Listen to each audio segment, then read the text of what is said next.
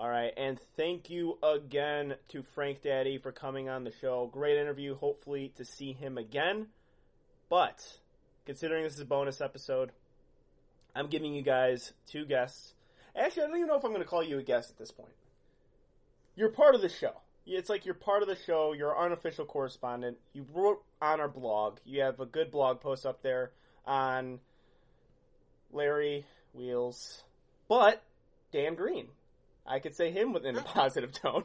Oh, that's I didn't even think about that because I wrote that article before everything happened, and if my article wasn't enough to make you think differently about how you see Larry Wheels, I'll let you make I'll let everyone else make their own decisions and their own and, and, and form their own opinions on what happened.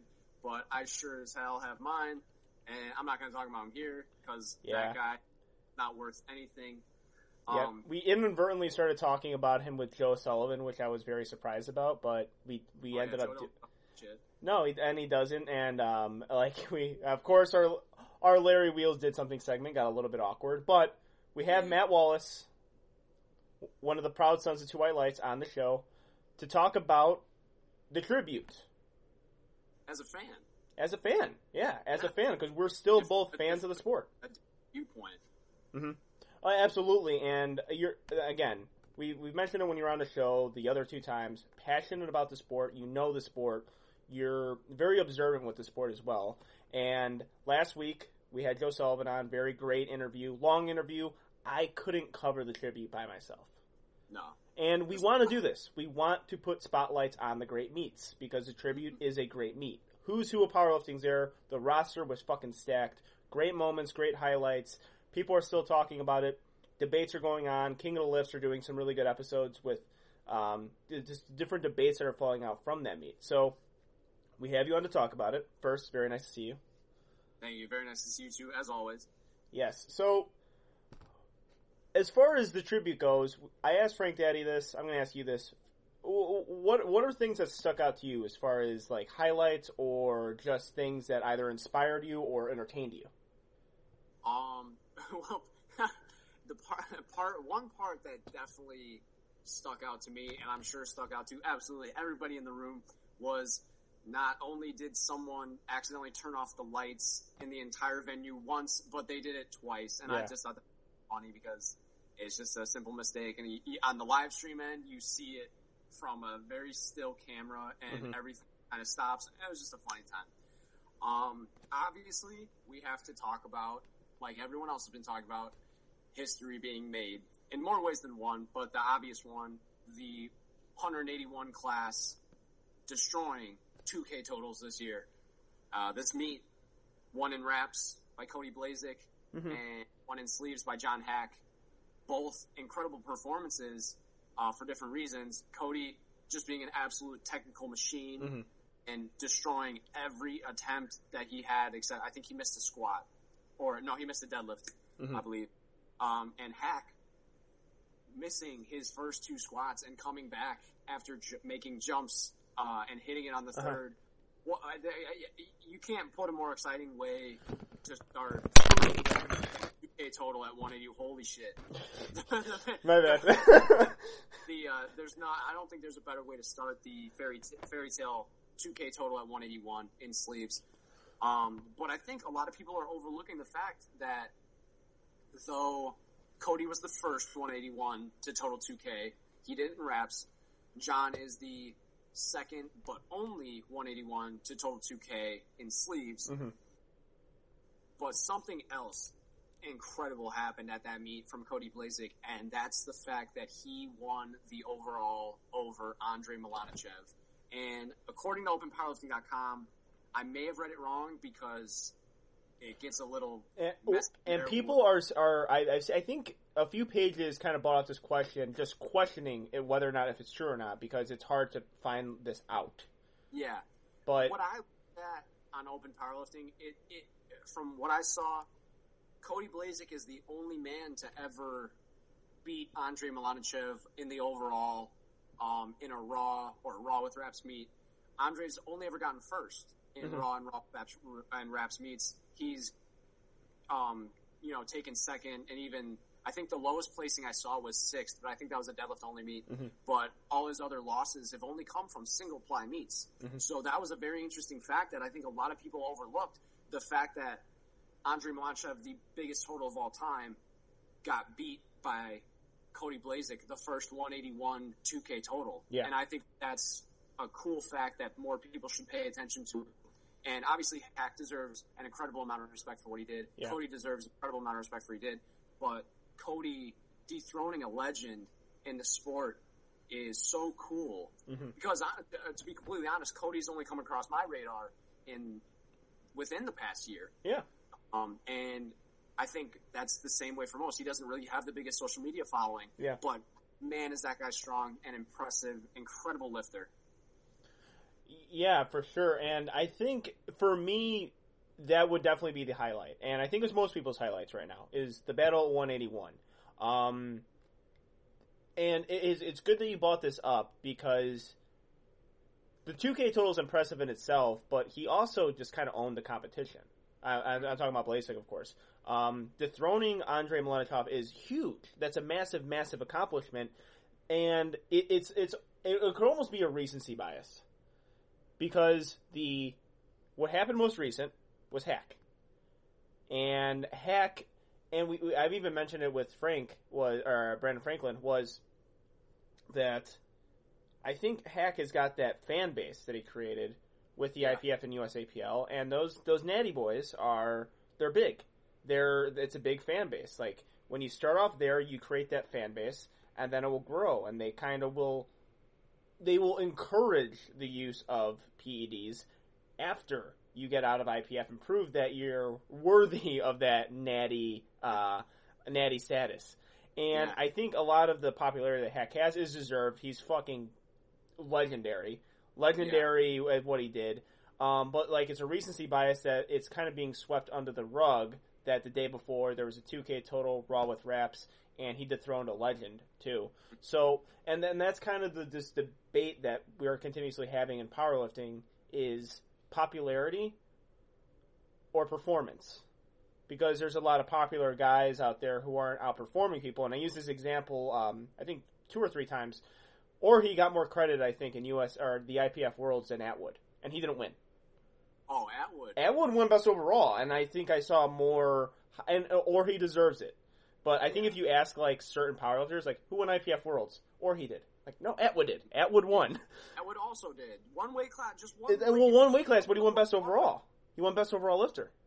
Yeah, and to be to be, I mean, and not to take anything away from Russ, but it's it's very scary that Taylor Atwood is right at or just under hundred pounds less Mhm. than, Orhii's winning eighty three kg total, Yeah. uh, weight class total, and that scares the shit out of me. The fact that there's a seventy four out there who is that close to the and and and, and Orhii's total Yeah. it drug tested 80 uh, 181 sleeved uh, all time total so the fact that you have a naturally 74 kid guy who is just 100 pounds which may seem like a lot but going up a weight class and even surpassing the weight class and cutting down to that even Mhm. on a two hour weigh-in I would not count Taylor Atwood out for an incredible off-season growth Yeah. huge debut at 83 within the next two or three years. Yeah. And I think he could give the top 83 guys a big run for his money, even his first year out. Mhm. Yeah, and I, I agree with that, but it was just uh, yeah, kind of that that example that I'm using is to shed light on what happened at Tribute, because the sport is being so driven by Instagram and you know and YouTube and all that kind of stuff and and fans really, where it's not exactly, and I think it will grow to a point where skill kind of surpasses popularity, but it was a, a debate that I don't think we should have been having was people well no people commenting on uh Blazek's posts and saying LOL Haack did this in sleeves the next day and Yeah. you know and there was a lot of good responses calling that guy a shithead and a fuckface and um I don't think he meant harm by it but he was inadvertently being a fuckface Yeah, and it's usually it's usually the people who don't have near anything to do with powerlifting Mhm. that always kind of spew at the mouth with that Yeah. kind of bullshit because and, and I, I, I kind of see powerlifting this way: you're either a fan of actual powerlifting and you just like to powerlift, or you're a fan of powerlifting, what it is, the community, the Mhm. the celebrity status that it sometimes Mhm. has online, like you said with Russ and Haack, kind of getting Yeah. that more attention because they have that weird celebrity Mm-hmm. Instagram celebrity status. And there's a there's kind of a long running joke about a guy named Sean Doyle who trains with um, Chris Duffin out in Portland, Oregon at Kabuki Strength. And Sean Doyle is not very good at social media. He last time I checked had under ten thousand followers. That might be different right now, Uh-huh. but but he has a twenty four hundred pound total. He's one of the strongest men to ever walk the planet, and they have an inside joke where it's just, where they just say, "Who the fuck is Sean Doyle?" Yeah, I've, I've I've heard about that before. Yeah, And- and, I love, I love that because he he's just he's one of those guys who loves powerlifting. He loves to powerlift. He he loves to lift. He doesn't really care about the making money uh, with sponsorships or advertisements or just like pop up Mhm. ads. Like one time, here's my money, thank you, wham bam, thank you, ma'am. He's Mhm. like, I want the biggest total I can possibly make, and I'm I'm, I'm happy to watch guys like him and Cody Blazik. Yeah, oh, uh, for sure. And well, this is all right. So I might even take my take back here because it's annoying to see, and it's because this sport is still very small. So we see everything, and like, because if you comment on my post, I don't care how many followers I have, I'm going to see that shit. And I think most Yeah. of us do see that stuff, and that's kind of this is our sports center. This is our media. Like you know, baseball, eh, like there's so many different takes and opinions that people have that it gets lost and it gets thrown by the wayside. But what happens when people comment that kind of stuff, like "LOL, Haack did this the next day," could be a good thing for the sport because, like, hey, this is what happens to other athletes in other sports. Yeah, if you and if you don't believe me, go on MLB, the Instagram page, go on any comment section in ESPN, and Javier Baez can hit three fucking home runs, but then somebody will debate that he isn't shit, and this player on the Cardinals is better because Cardinal fans, you know, just project bullshit out of their dumb faces, and they and then the fight happens, and then Javier Baez and like David DeJong are just sitting there like, we don't give a fuck about any of this. It's like we know we're amazing at the sport, but it's like I think powerlifting, to an extent, when you see those comments, like, okay, maybe this is a good thing that is growing in this popularity, where people are developing a alliance with a certain lifter, an alliance with a certain federation, or and, that like their opinions are being swayed by that because Haack's got a massive fan base. I mean, Garrett Fear also great meet from him at the tribute. Uh, really good job from him. I think he had PRs across the board. Um, I don't think deadlift. Yeah, deadlift. I know he he famously shit the bed. Garrett shit the bed. He had to say it on the platform. Yep. Um, he, at least he didn't literally shit himself like he did in the cage, which I didn't know until he told me. But I, I, honestly, I don't think anyone ever knows until you hear someone Yeah, say, until- "I shit my pants." Yeah. Like, I, I think we would have all gotten away with it. So, but- but Garrett, but Garrett on the show was you know fanboying over him, and uh, and he was he admired him, and like we are getting these fan like fans now, and Yeah. now I'm seeing like debates that either could be viewed as good or bad. Like uh, my friend Aubrey, uh, you know Aubrey Hogan, shit was Yeah. light. Uh, buy one of those shirts on Two White Lights. Shit was like- Shit was light. Shit was light. But uh, he he posted on his story too. Is like if Orhii would have like Orhii totals two hundred pounds less than Haack, and he does he still gets more hype hype than Haack. yeah. And it's like, well, all right then. So we got a debate going here, like popularity, skill, and then all that kind of stuff. And th- th- those are both great lifters. But um, I do agree with you though. High- yeah, tested, untested, then you're going to get the debate there. But it happens less with Haack and Orhii. Or at least what I see. I, I think that's a fun one because they do come from the same uh, Papa Flex. You know, they, they come from the same training background. Actually, is is Haack still with Joey? Yes. I mean, Okay. he's at least. I, so Haack doesn't post a lot on social media of like coaching and all that kind of stuff and what he does as far as training goes. He just kind of he is awesome with his dry humor. Um, No, it's like his one line little fucking jokes he makes are fucking epic, but uh, he kind of doesn't post as much as say Noriega and Orhii, where I don't think you know exactly what's going on with the programming part. No. Um, a little bit more low key on that part, but all I know for Horse, Horseman, the podcast, he's on. Yeah. So, So that's that's kind of fun to watch because you got two kind of polar opposites, but both progressing at such incredible rates that it's still fun, even though they're almost non-comparable because, yeah, Orhii being tested, being untested, and there's the differences in the rules in the USPA, the differences in the rules and equipment specifications in the IPF. They're a lot different, but these guys are still making incredible progress. And, and, and Russ, coming from a bodybuilding background, he he has such a different upbringing that you wonder. I, I wonder if he would have started powerlifting when he started bodybuilding, Mhm. how much farther along he would have been, um, and how much closer he'd be to Haack uh, with his total or moral decisions, Mhm. like hopping on gear. Um, Yeah. It, it seems like nowadays that these big money meets are actually starting to garner and and or gather, gather more and more attention Mhm. and and more eyes to it, and ultimately more money in the purse Mhm. to where we're seeing a trend of USAPL mostly because a lot of people aren't going to travel cross country uh, uh, across the sea to do a meet unless you're Andre who wins everything except except this one. yeah, Um, Yuri. it's been really fun to see a few of these IPF and USAPL guys come over here, maybe or maybe not, Mhm. um, make the switch. Um, whatever moral bridge they had to cross, or if they didn't even cross it, we don't know until Mhm. they specifically tell us. Like, good on Haack for. I remember him telling everyone on his page that he he's not completely natural and he started taking SARMs and I'm not exactly sure how much farther he went with that, hmm but I, I say, I say, fuck it. I mean, I, I want to see these guys be the best possible versions of themselves they can be. Yeah. As long as they're taking care of themselves, being healthy, just being smart and rational about it. Um, I want, cause I want to see them do better for longer. Yeah. So the For tribute sure. was a very exciting time for that. Yeah, and um, yeah, and you know what? We're gonna get to that like speaking point because you and, we I've actually gotten you proposing this argument and other people proposing this argument to me um, recently. But for the other highlights happened at the the tribute, uh, Haack again. I think that was my highlight as well. Just missing his first two squats.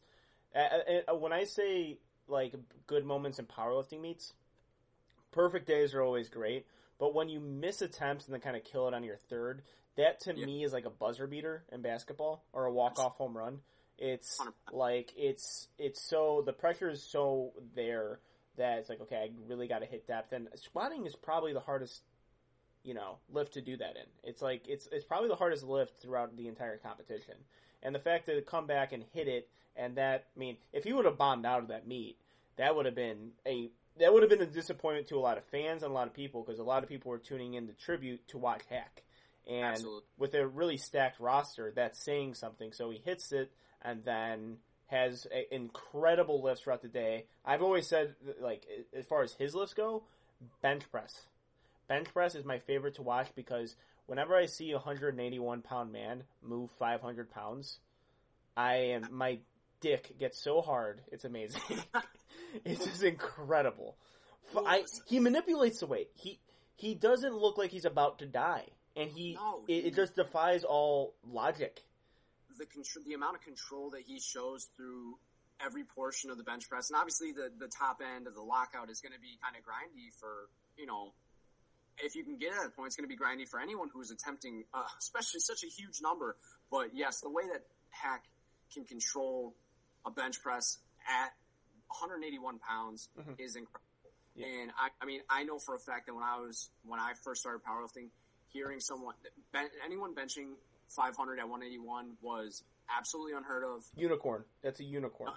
Not not there's there there Malik Durston was probably the closest, um, and he may be the first if I remember correctly. Mhm. But I mean that guy, and who knows where he's been? I hope it's just been taking time off, and hopefully nothing like serious injury or like huge personal problems because that guy was that guy was a John Haack and a Cody Blazik Mhm. before John Haack and Cody Blazik became John Haack and Cody Blazik. Yeah. And kind of fell off the wayside, but John and Cody really stepped up and are putting 181 on the map. And it seems like that's 181 and 83 are just kind of blowing up right now. Yeah. In, in, in, in all federations. Yeah, and I think a lot of that is due to. I think a lot of powerlifters and people who work out hover at that weight of 170 through 200. Yeah, so it's like, and it's perfectly in the middle, where that's where a lot of powerlifters will fall into either through weight cut or naturally, like me, where I'm like, where I'm like 177, and I'm at that Yeah. point where I'm like, do I want to cut or stay at the same weight? But Yeah. uh, and I, I mentioned this with in the interview uh, prior was that just watching those guys just be 181 and me looking at Haack, I'm like, he, oh, that's what 181 pounds looks like because he's fucking huge and I'm very small. If we, if we stood next to each other and he's like, oh, we're in the same weight class, I would be like, well, that guy's a midget and he could probably go to seven. He could go to 74 kilos because he's small as fuck. But I, I was like, oh, that's that's why I um that that's why people call me small. just looking at those two guys, but they're also just, they're just comparing you to Haack. yeah. I mean, no one has ever compared me to Haack, but I've gotten, uh, yeah, I, I- if someone ever compared me to Haack in the slightest, because I, I would, I would need an extra squat to, Oh yeah, to, to beat him. I would need an extra opener to beat him. it's a, I, uh, like you, you could you could give me three times three attempts at an overhead press, add that to my total, and I would still have John's last warm up deadlift um, total. Um, he could, he wouldn't even have to go to the platform for deadlifts out total me. He would just pull three fifteen in the back room and Yeah. be done. Yeah, pretty much. Um, guy's insane. Yeah, guy's- insane. The guy's a beast. Uh, I put him on my Mount Rushmore, and uh, Bane questioned me a little bit for it, and uh, now I think that he's going to be on a lot of people's Mount Rushmores for powerlifters because he's he he got a little bit of goat status, which is I think way too early in his powerlifting career for that because I think Eddie Coan kind of takes that goat Agreed. With as far as longevity goes and just you know it's, success over time I think has to be discussed. But the fact that we're having a goat conversation means that this It- it's, it's sport is growing. Or at least with our community, it's growing. It's it's it's evolving. I think here's here's going to be John Haack's goat lineup. He's got he's got the 181 sleeve record. Mhm. I think it'd be awesome if he just kept getting more intense with it, and then went for the 181 wrapped world record. Then I think I think Haack in his first 198 meet could easily take both the sleeve and wrap records. His first sleeve meet at 198 and his first wrap meet at 198. I mm-hmm. think he could take those both easily if you just no weight cut or even if he bulked up to 210, 215 area and cut down to 198, whatever he wants to do. But I, I long story short, I think John Haack is unstoppable. and a, a healthy John Haack is unstoppable in the Mhm. sport of powerlifting right now. Yeah, for sure, absolutely. And some of the other highlights from the meet: uh, CC Holcomb, uh, yeah, um, CC Ingram. My mistake. Uh, Yeah. Definitely want to call her CC Ingram. Yeah. Um, CC Ingram. Uh, it, was great to see her on the platform again and fucking kill shit. Uh, it's always her lifts are powerful, and that's stupid to say because it's powerlifting, and I regret saying that because it's such a fucking cliche. But Such a cop out. yeah, such a dumb cop. I, I really like. I just got so pissed off at myself right now for saying that, but I'm I'm gonna try to get through it through for the sake of this interview. I'll, I'll take away from that. I'll, I'll go to the mental game because CC being able to take her second attempt down and clip the rack and Mhm. ruin the lift. Like not not that she ruined the lift, just the the, the freak accident. Yeah. You know, you get red lights because the the lift was not completed in the fashion it is stated in the rule book. But to have the mental capacity and the mental strength to say, okay, I just lost. I just flat out lost a whole attempt. I gotta get it on the third. Yeah. I've gotta. I and, and- what kind of what kind of what kind of game plan change do you make after? Because the 639 on the third was nothing. It was a perfect second attempt. Yeah. But having that second attempt washed because of, of a simple mistake, I wonder what kind of game plan changes that you have to implement that she had to Mhm. implement to get the best out of her meet that day. Was retaking 639 on the third the right idea? I believe it was pretty close. I, I, believe it was a, a for world record. So I, I it, it, seems like that that was going to be the go-to number whatsoever. But then if she smoked it on the second, like she did the third, what were we, what would we look at?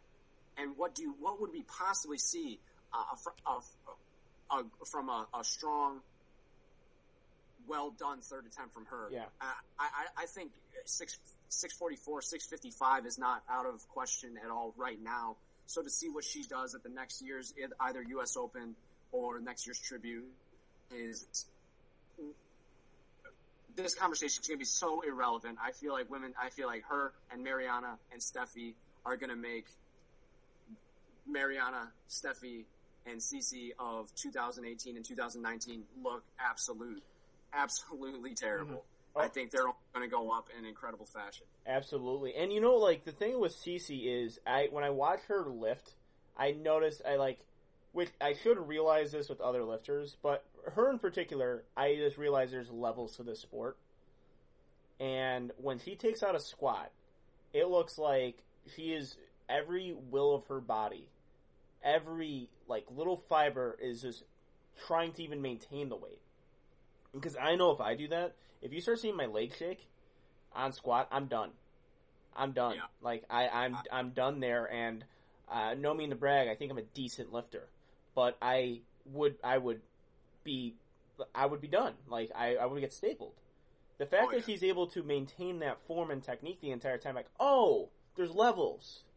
There's yeah. levels to I'm on. I'm not on her level.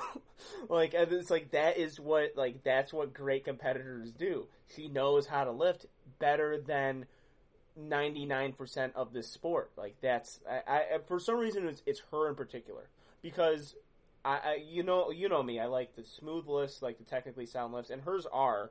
But I like the smooth lifts, like the aesthetically yeah. pleasing ones. Hers, it's like it's it's a it's a battle from the walkout to the squat. Absolutely, and and those are sometimes the most exciting lifts because you watch people take a, a shaky walkout, and then you just watch them bury it and come up like it was absolutely nothing. Uh, Andrei Malanichev is a good example of that, where uh, though his walkout was pretty clean, but it, Andrei Malanichev makes thousand pound squat look harder on the way down than they do on the way up, yeah. and that that is baffling to me. And then another exciting part, especially about CC and her training moving forward from this point, is her now working with Mariana's mm-hmm. husband and yeah. coach, and it's almost like the can't beat them, join them type yeah. deal. And especially where CC was coming from, um, with her past relationship, finding a new coach was the, the move anyway. Mm-hmm. And, and, I don't think that she could have found a better coach. And it obviously showed with an incredible perform- performance from both her and Mariana at the tribute this year. Yeah, I mean, I be- believe they matched Wilks, so it was cool to see like their progress from the sport, and then they ended up matching Wilks um, just through that too. And I, I believe because you spoke about this, and I talked about it with uh, Michael Cole DiPietro at the gym. Shout out Mike uh, about Mariana's weight cut, it being quite intense, and she was three pounds over. Um, I, I, believe, all right, something, all right, so oh, the post said something like uh, she was fighting, she decided for her life, not for the number or something, or for performance. And uh, she translates everything, obviously. So I don't know if some things were lost in translation. Where I'm like, wait, were you close to like dying through this weight cut? Because I think for the U.S. Open, she dropped like 20, 25 pounds. Yeah, because she that yeah the U.S. Open she shocked everybody um, by announcing she was not going to be competing at the 132 division that mm-hmm. time. She was going to come down to 123 and face Stefi Cohen head to head, which had never happened before, and no one was expecting. Yeah. So I, obviously that first time going down to 123 went a lot smoother, but with that many months and that much time to grow even more and get even more stronger 123 might not be her space. I mm-hmm. think that she needs to corner 132 and then maybe move up to 148 mm-hmm. where she would already have a, a, probably a top three total at 148. Yeah. Without. Yeah, so th- those were those two for at least for the female side were big highlights for me. Um, Kevin Oak also squatting a world record, easy nine for nine day, I believe, is all, like Mm. as far as a high like because I'm a high bar person. Um, having Austin Perkins on the show next week, he's a high bar guy too. I like high bar squats more. Haack is as well. Um, Yeah. Like I just like seeing them, but the, like he is one of the best squatters I think I've seen with high bar. He's brilliant, and he and he could low bar for fucking days too. Yeah, he uh he and on top of it, you know, and I'm sure that there probably are more people that can do this, but at one point Kevin posted about how he's the only guy that he's really seen, especially at the 242 range, that has ever high bar, low bar, sumo, and conventional squatted and deadlifted 800 pounds. Yeah, So- and, and and like I did see that as well. Um, I'm not too surprised by that, only because he's one of those like he's one of the greats the sports have ever seen. Like Ed, Ed, Eddie Coan could do like pretty much the same thing, and it's like it makes sense. He's one of the greatest of all time, if not the greatest. So like when you get in those outliers, like they're not special, they're not specialists anymore. They're No. good at all three of those lifts, and they're Yeah. like incredibly good on top of that. Yeah, if you're not, if, if we're we're coming to a day and age where if you're not well rounded, good luck winning anything. Good Mhm. luck winning any big meet. You're not gonna. I mean, have fun with it still. Yeah, Good- Just going is a huge accomplishment. You should be proud of it. Yeah. But if you're not well rounded, you're not walking away with a paycheck. Well, let's talk. Let's let's let's really talk about like these kind of money meets and these these high level meets because you messaged me and uh, you were gonna actually write a blog about this, but Yeah. decided to bring it on the show instead. It's like, man, I could fucking. I mean, we got time. We got time to talk this out uh, through FaceTime and through it on the show. So, th- yeah, just tell tell the people what you were thinking, or like an argument, or like a speaking point that you kind of want to get through, as far as like the trend going into the tribute, the U.S. Open, all these big money meets. All right. Um, the tribute is. I'll start with that one because it's it it, it just got really interesting, uh, as you know, but others might not. How Matt and Pioneer Fit are stepping down from the face of the meet. Mhm. Um, um, and I, in my opinion, it's a smart move. Um, it's unfortunate that Matt and the Pioneer family have to kind of forfeit their place uh, at that that kind of head of the household place. Um, but Matt's doing it for all the right reasons. It seems, you know, he he doesn't want to be a company that is a direct competitor of other companies that could potentially donate uh, obscene amounts of money um, Mm-hmm. into this meat that he's built and created for the lifters with almost no profit um, at all. Mm-hmm. So, for instance, I, I hate saying the name because it's, I, I I don't care about the company whatsoever, but Cardillo Weight Belts is probably the, I mean it has to be the biggest um, weightlifting belt company in the bodybuilding world, Mm-hmm. and even though, even though Pioneer Fit, it, it, it's the, the only reason it's the biggest belt company in the bodybuilding world is because people don't in the bodybuilding world don't know Pioneer Fit. They don't know what Pioneer Fit is. They don't know the Pioneer Cut. Mhm. The, and and hopefully someday they do because that honestly that that Pioneer Cuts really changed my life. Yeah, It's changed my training, but um, it's definitely made training a lot better. Yeah. And, And by the way, people, this episode was not sponsored by Pioneer Fit. I just want to clarify that because we got a lot of, because obviously Brendan Franklin talking about Pioneer Fit. It's like we got a lot of good plugs for Pioneer today, but it's not sponsored. It would it would love to be sponsored yeah, by Pioneer Fit. Not ruling it out, but not really just saying like cool. it's it's Um, not though. Yeah, We're being deserve it, genuine. They they deserve it. They they they deserve any and all Mhm. Um s- spoken praise, any written praise, online tags, sharing it with your bodybuilding friends that don't know any better. Get them a Pioneer belt or knee wraps, wrist wraps, everything. They got everything. T-shirts, wallets, dog collars. For God's sakes, Mhm. I mean they do everything. But the fact that I'm so willing to, it, goes beyond me liking my belt. I've got two Pioneer Fit belts, and I love them. They're my Yeah. favorite belts, best I've ever owned. But it, it, it's the fact that I have no problem praising people who put more into this lifting community, into the lifting community than others. Mm-hmm. And Matt Pioneer have done that. And I really hope whoever does take over the tribute continues pushing in the right direction uh, that they had, that whatever their vision was. I hope that Matt still stays um, in someone's ear over there because I think that they've done an incredible job. These these posted it, and if Matt stepping down as the face means more, more money into it, I, I you know I'm happy for that decision because I just want to see powerlifting grow in any way possible, mm-hmm. and money is just going to be the way to do that. Yeah, for sure. So with kind of like what we're seeing with the, as far as trends go with powerlifters, um, and I, I propose this. Uh, I think pri- in prior episodes as well. It's we're and also I, I actually want to say this before I get into my argument or in our or our arguments.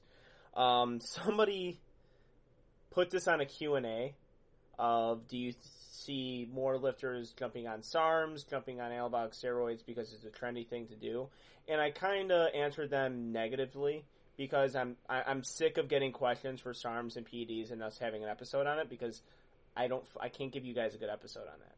Like you, yeah, we, people people assume that it's going to be a like a cool like expose on steroids. I'm like no no no no. We've had all this before. We've had all yeah, this before, guys. Like and it's like it's going to be a dry boring conversations or a conversation with people. It's just not as entertaining as you think. But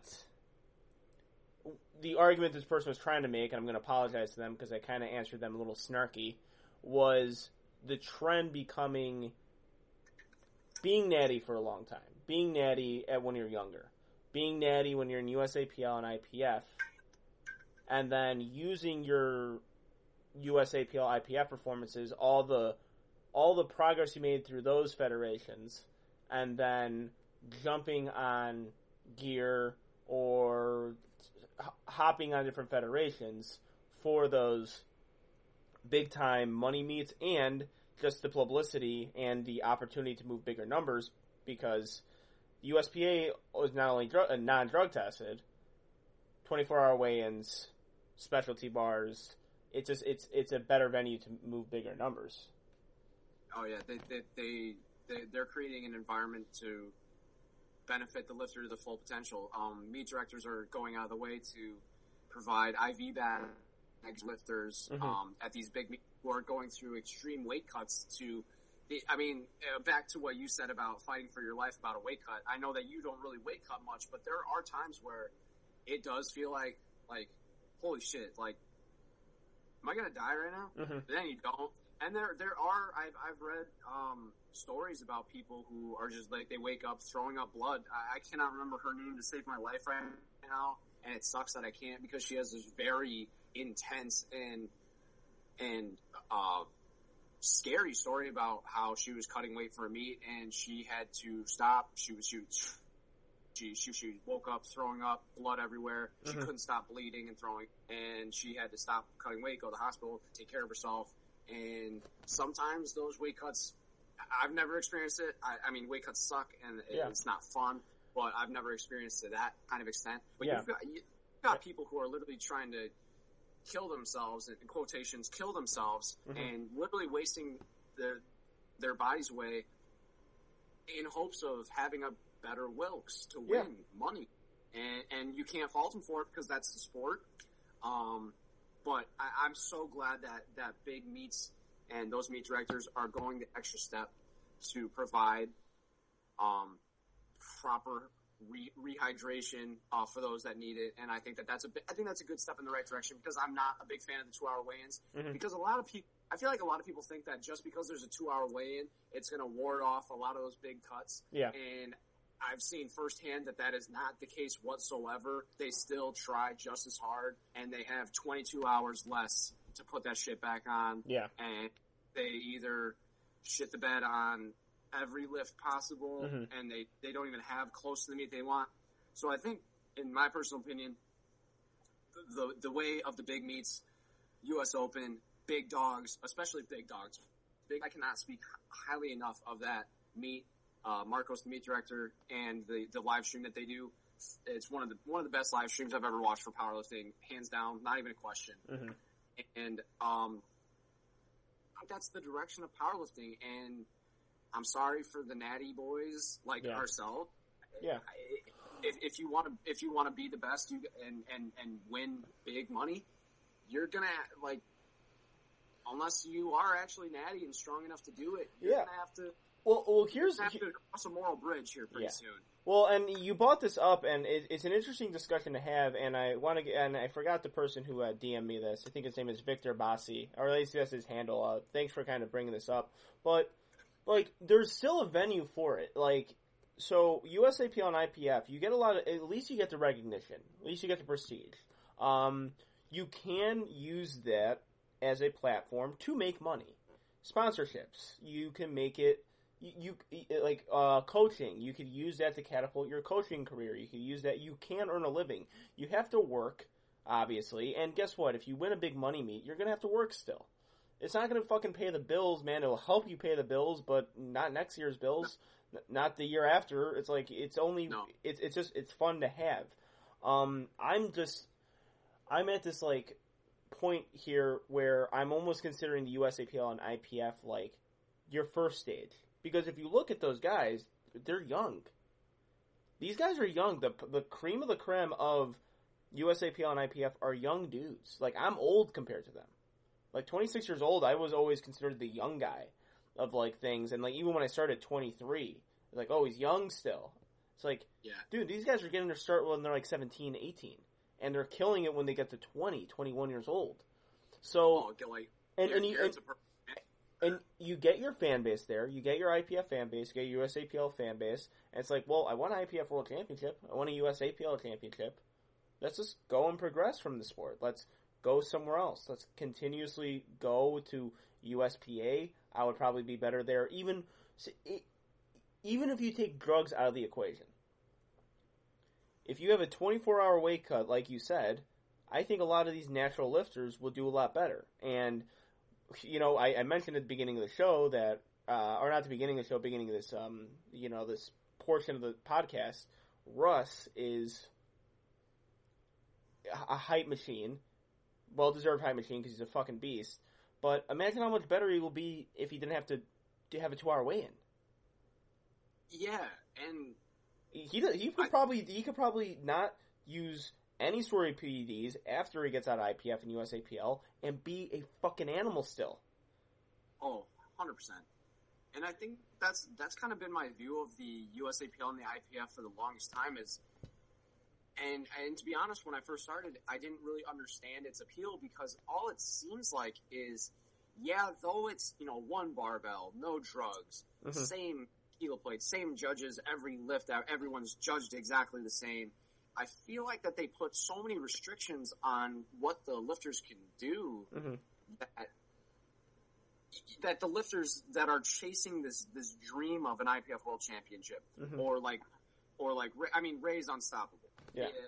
that that's undoubtable. But but he Ray and I had a conversation about this where he doesn't even think he'll ever switch because he is so invested mentally and emotionally invested in becoming uh, a part of the IPF Hall of Fame. And if I remember correctly, if he got inducted into the IPF Hall of Fame and then went to go pursue the money where the big money meets are, the U.S. Open uh, and, and the tribute, he that I, that IPF Hall of Fame um, induction will be completely revoked. Yeah. So to Ray, that prestige is that mean that prestige means so much to him that he's not even willing to think about possibly making thirty grand a year if Mhm. he could win the U.S. Open every year. And I mean, not saying that he could, but he definitely does have a good chance, especially if he actually is drug free and he does cross that moral bridge where he says, "Fuck it, I'm a super heavyweight. Mhm. I'm gonna start taking drugs and total 2,500 in sleeves, Yeah. which he's already super close to." And and well, and also like on top of that, and I think you mentioned this before uh, to me uh, through texting is let's let's even bring up legacy talk right now. I wrote a, a blog on Kelly Michael Brennan, brought up on the show. The dude tests hot. He busted drug tests. He, I mean, he was on I don't know like four different steroid metabolites. I'm not sure Yeah. four different steroid metabolites, and right now his legacy is ruined. I mean, fucking that week was meme city. Oh man, subpar powerlifting memes, world's weakest meme, you, you name it, a meme page is on his ass about, you know, busting a drug test. Now, if he would have won an IPF World Championship, which he, I, mean, has he? At least in his weight no, class, right? uh, In his weight class? Yeah, hit and Ray go directly. Okay. They're, they're both super. He's the best powerlifter Canada's ever produced. Okay, but- so he's, Not- uh, I not guess like he's the, he's the Bret the Hitman Hart of fucking powerlifting. I don't know. Oh, Um, that's actually perfect example. Yeah, he's he's the Bret Hart. I mean, he'll never be as good as Shawn Michaels, but he's Bret he's Yeah. Bret the Hitman Hart. So he's he's like the Canadian Ray Williams. Um, No, he's he's the Canadian Ray Williams as drug free goes, and then like if you would have just hopped to USPA, if he would have just Oh, I- his legacy would be saved. within within one hour, Dan and, and Daniel Bell, and Dan's a funny guy. Mhm. Uh, within an hour of of it being known that Kelly failed that drug test, Dan just flat out said, "Dude, fuck it. If you're gonna do it, do it right. Mhm. Do more of it. Uh, I mean, a safe a safe more Yeah. of it than." But come wreck shop at, Yeah. at, at big meets because I, I can only imagine what a, a, a big squatter like Kelly, because you know Kelly is right around that. He, he he's only ever missed. Uh, I mean his his last Arnold uh, trip two years ago because he couldn't go this year because of the rule change, the weird rule change where it was only uh, North America, like or Amer- U- United States. Mhm. was Just weird in general, and I think we saw this back when it happened. But he missed a thousand three on depth, so it's not like he, he it not it's not like he took it to the basement and he couldn't fucking get up with it. It's he just missed it on, on a rule.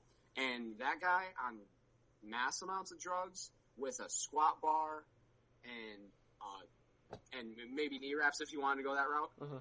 He, uh, I mean, he could be knocking on, on the door of a, of, of, of a giant total, or even you fuck the U.S. Open. If if Kelly being a super heavyweight, I think the I think Kelly's next move should be accepting fault for what happened Yeah, and doing big dogs. but I think that that would be a fantastic move for him, where he could potentially make a lot of money Yeah. on a very big platform with literally, physically the biggest uh, powerlifters in the world. Yeah. Well, I think he already fucked it up though. That's the thing. I mean, it's not even that he fucked it up because he can still do this and win, right? It, it's not that, but it's just it seemed like he really, honestly, did care about his reputation of being a drug-free guy because he made that really long Instagram post. Which, in, in all honesty, I did feel for him. Like I didn't, that blog post that I made was not uh, tarnishing him. Was kind of like, you know, when you make four thousand different memes about him, like we're the small sport where we see all of this.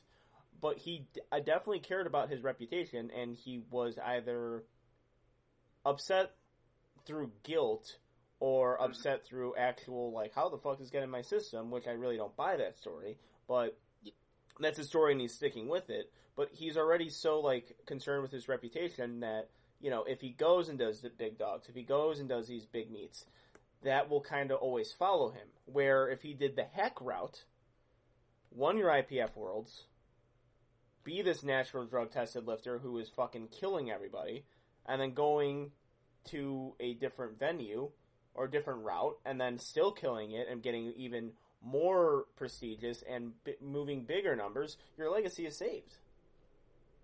Yeah. Like, and that's and we, we- and and Joe Sullivan talked about legacy, like the what you leave behind for the sport. That's big for a lot of powerlifters, and I and I understand why. and I think I think the Prince is Haack not failing a drug test. Yeah. And Kelly, and I, I've talked to Kelly a lot, um, mostly through Instagram. Um, but he's a super nice dude, and I really, I really did feel for him. And I don't want anything that I'm saying to come off as attacking Kelly Brand. Super nice guy. Yeah. All, been nothing but nice to me. Super strong guy. I think that you know, we'll never know exactly what he's thinking Yeah. un- unless he completely decides to open up and share with us. Mhm. Um, but Yeah. it also makes you wonder if, and you know, he's his own man. You know, the, he he could be like like Sean Doyle and not care about powerlifting. He just likes to powerlift. Mhm. Um, but he, like you said, he did seem to care a lot about his reputation. Yeah. So I wonder how hard it is to be Canada's best powerlifter, but always be living in, in or not li- but lifting in Ray's shadow Mhm. as, as your direct competitor, and maybe he just kind of you know wanted it this to be his year, and he tried something different, and got caught, and it wasn't exactly the way he wanted it to go. But regardless, he is going to catch a lot of flack for it Yeah. because it, it, whether he did it on purpose or on accident, the rules got broken. I just think that he should. I, I, I think he should move on to litter, bigger things, Yeah. bigger and in my opinion. Oh, yeah, absolutely. Well, absolutely. But you know, I just it's it's one of the like. Oh, well, as far as what we're saying on Two White Lights is probably the nicest thing that have been said about him uh, throughout Yeah. Light. So I mean, if he ever gets if he has an issue with what we're saying, it's like you've heard the other things, right? Pretty negative. I think we're actually Yeah. giving you a pretty positive uh, spin on things. But well, it's like. We, we see this and and your legacy is not completely tarnished if you take steroids in a sport. It's not at all actually. Jesse Norris No, is no. one. The debate right now is Jesse Norris and Haack as far as like the most impressive performance and really good debate that's being bought up through you know King of Lifts and other lifters because I think Jesse Norris is like the OG lifter. Like people like people were marveling over Jesse Norris before Haack. Oh, 100 uh, percent. Effortless lifts, absolute beast uh, at a smaller weight class. I believe 198. He it did, he Yeah. competed at 190 or 181 at a point, I believe. Maybe. And, and when I got into the sport, he was done. When I got into the sport, he was done competing. And the fu- the funny thing about that is, I read one of the comments that Haack made on his uh, post about his last deadlift attempt. Yeah. Uh, he specifically picked that number to try to match or slightly best Jesse's 20, 33 pound Yeah. sleeve total at 198, which is still definitely the drug test tested 198 uh, sleeve total record, and it might be the all time sleeve total record because I believe Ben Pollack did 2039, but in wraps Mhm. at 198. So you're you're 100 percent correct that Jesse was an absolute marvel before John, and it's incredible to know that Jesse was before John, and his record is still here after John. Mhm. And like, and, and going back to what I said about, about the the four Pete that I I could see Haack making within the next few years, if he could wipe Jesse's name off the board, Ben's name off the board, wipe himself off Mhm. the board even further, I, I, I, and John and Jesse are insane, and I just wish Jesse was still healthy and competing Mm-hmm. because John and Jesse would be an incredible matchup to, Yeah. to witness. Oh yeah, for sure. And I think it'll get pretty much every like section of the powerlifting community in like intrigued by it because they're so fucking good. And and before you hit, before we were recording, how we were bantering before, the only thing that I could possibly see happening right now, because I don't see Jesse coming back from these back injuries, though I do hope every day that he does, um, would be if Russ, Mhm. like you were saying, now he's got his he's got his world championship. Yeah, What's for Russ? yeah, I, as a fan of powerlifting and as a fan of watching numbers be pushed to astronomical limits, I, I would love to watch Russ follow in the footsteps of John Haack. Mhm. Um, ma- cro- like, I keep making this reference, but crossing that moral bridge yeah, and going head to head at 181 or even 198 at Yeah. a big meet like US Open or Boss of Bosses Mhm. or the Tribute. I think that that would be the matchup of a lifetime. Well, yeah, and then and then you look at it, and I'm, I'm sorry to cut you off there, but with Russ doing that, and then like that that kind of like speaks to the main argument. Should you consider that after you do what you need to do at IPF and USAPL? You do what you you you need to do drug tested in order to get to that level because it seems like that's the trend right now. That's what it's moving under, and we're forgetting about another guy, fucking Ashton Rouska, who's a young dude murdering Yeah. weight. And if I see that guy in USPA in a non-drug drug tested federation, I'll just be, oh shit, like things just got real. Like, a- and he he's how old is that guy? Oh my god. Young, younger than me. I know that. Me, yeah, younger than both of us for sure, and already making us wonder why we live. Yeah, and and he does, and he what he kind of like he almost he almost gives people a chance because he's setting records and gaining weight and trying Mhm. and being like ten pounds under the like the the maximum at his weight class and still killing Yeah. it. So you see beasts, you see animals at USAPL and IPF, and I think it's that young mentality is like, okay, I don't want to take steroids right now. I don't want to uh, jump on PEDs, or I want to compete in this federation where I'm on an equal playing ground, which is fine. That's a perfectly good attitude to have. I'm on that attitude. Um, but with me, I'm even switching, thinking about switching over to USPA and not even taking drugs. Oh, I just, mean, I, I just want, I just want to go into that federation. Well, and, and, and as someone who has competed USAPL and USPA, there, uh, as simple and stupid as it may sound, there is just some sort of, there's a different level of fun and excitement for PA meets because of how different they are from USAPL meets where you have a squat bar, you, the, the bench is pretty much almost the exact same, but then deadlifting on a deadlift bar, squatting in wraps. It's it's it, it there's so many more options outside of the USAPL. Like I said, Mhm. I feel like the USAPL and the IPF does a really good job of making people feel proud and and and and prestigious for accomplishing world championships and national championships as they should. But I feel like they're limiting the potential of a lot of lifters, and I think a lot of lifters would thrive better on 24-hour weigh-ins, Mhm. squat bars, bars, knee wraps, IV bags, drugs, if they choose. hmm Um, Yeah. And and some will never know. Some we've seen make that transition, And- and, it's been but incredible for them. So I'm really hope that more people follow that path. Yeah, and I, and I think that's going to happen too. Is like I just don't. So I mean, that would probably be my train of thought if I ever end up winning an IPF World Championship. It's like why like unless I mean, of course, if different opportunities arise, because we said also with Taylor Atwood, he's coming to 83 kilos. He could just offer a different challenge for us, and like defending, you know, your total and that kind of stuff is is all is all important and still really good for the sport. I'm just, yeah, just curious because you don't you don't ever want to be you don't i don't think i think people's worst nightmare as far as like being a really really good power lifter at least like you could hold on to something. If you end up testing hot like kelly Ma- michael brandon did that like will just like remove everything you did because now people are going to assume that you're cheating the system the entire time Yeah. um, and I, I guess there's ways to play it because Jesse Norris, people didn't care. He tested positive, he tested hot, and no one seemed to really give that m- much shit about it. well, you- and I know it was a that pre-workout or something.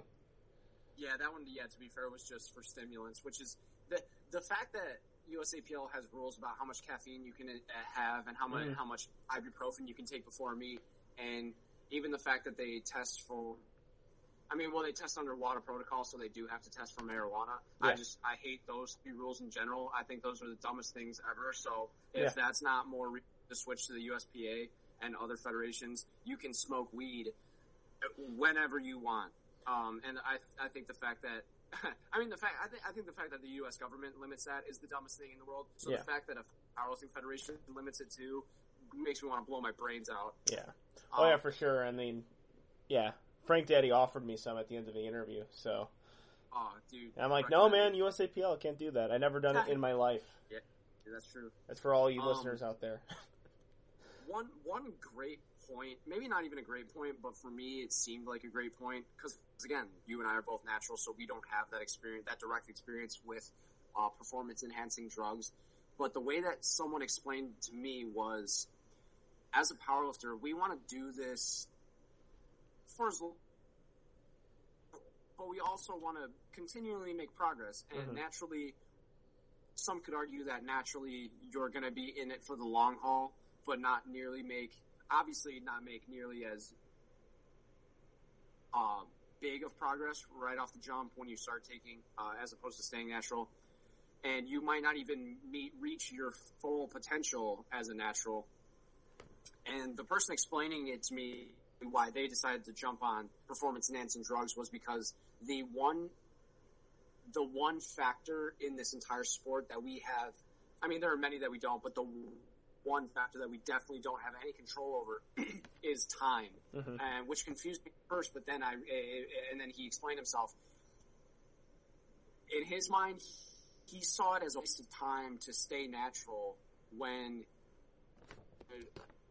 with with a few injections start training at such a higher intensity and a higher frequency and gain more mass and add more pounds to their total so much faster than they would have at a natural level. hmm And again, with the drugs, you might reach a potential that you will never, ever, ever reach as a natural. Yeah.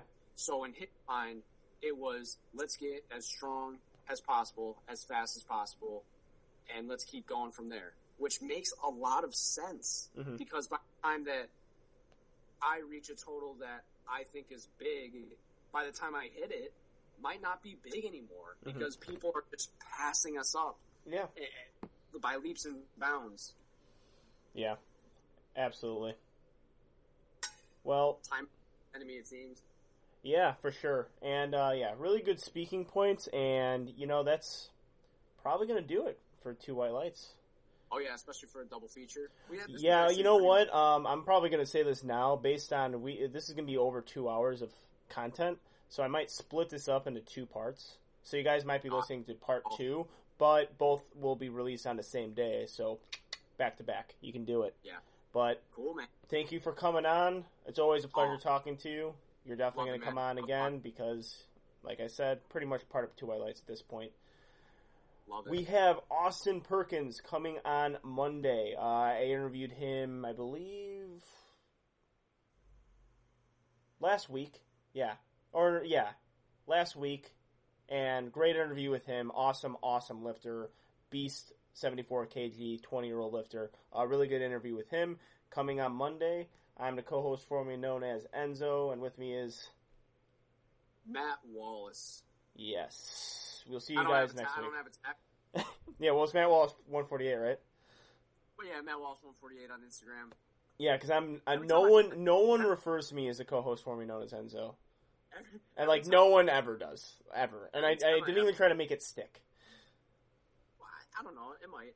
Every time I try to reference my social media, I, I like, I'm pretty sure I end up losing followers. like, it's every time. Like, sometimes I'll just be like on Facebook, be like, "Hey, Facebook friends, um, I'm on Instagram, and if you could just go uh, follow my page and kind of like some of the videos I post, if you're into heavy lifting, that'd be cool." And I just, I actually lose followers, Yeah. and I'm like, "What the fuck? Why did I even do Yeah, that?" That- That will do it, but like Bane even refers to himself as Instagram handle, and a lot of people refer to themselves as Instagram handle. I got referred to by my Instagram handle. It happened. that's how I that's how I walk through the Arnold Classic. If I see someone I know from Yeah. on in line, more likely than unless I like really admire you or we've talked in the past, I will most likely only remember you by your Instagram handle. So if it's some weird dumb shit that doesn't even have anything to do with your name, hmm and it's just like it was like naming your third dog and like your favorite food when you were in seventh grade. Yeah, I, I'm gonna call you by that, and I'm sorry. yeah. Well, this is the longest outro ever, but we'll see you guys Still next week. Huh? Yeah, we're still. I mean, I gotta. I, I, I gotta say, we'll see you next week. Deuces. Right. Oh yeah, yeah. yeah. See- See you next week. Deuces.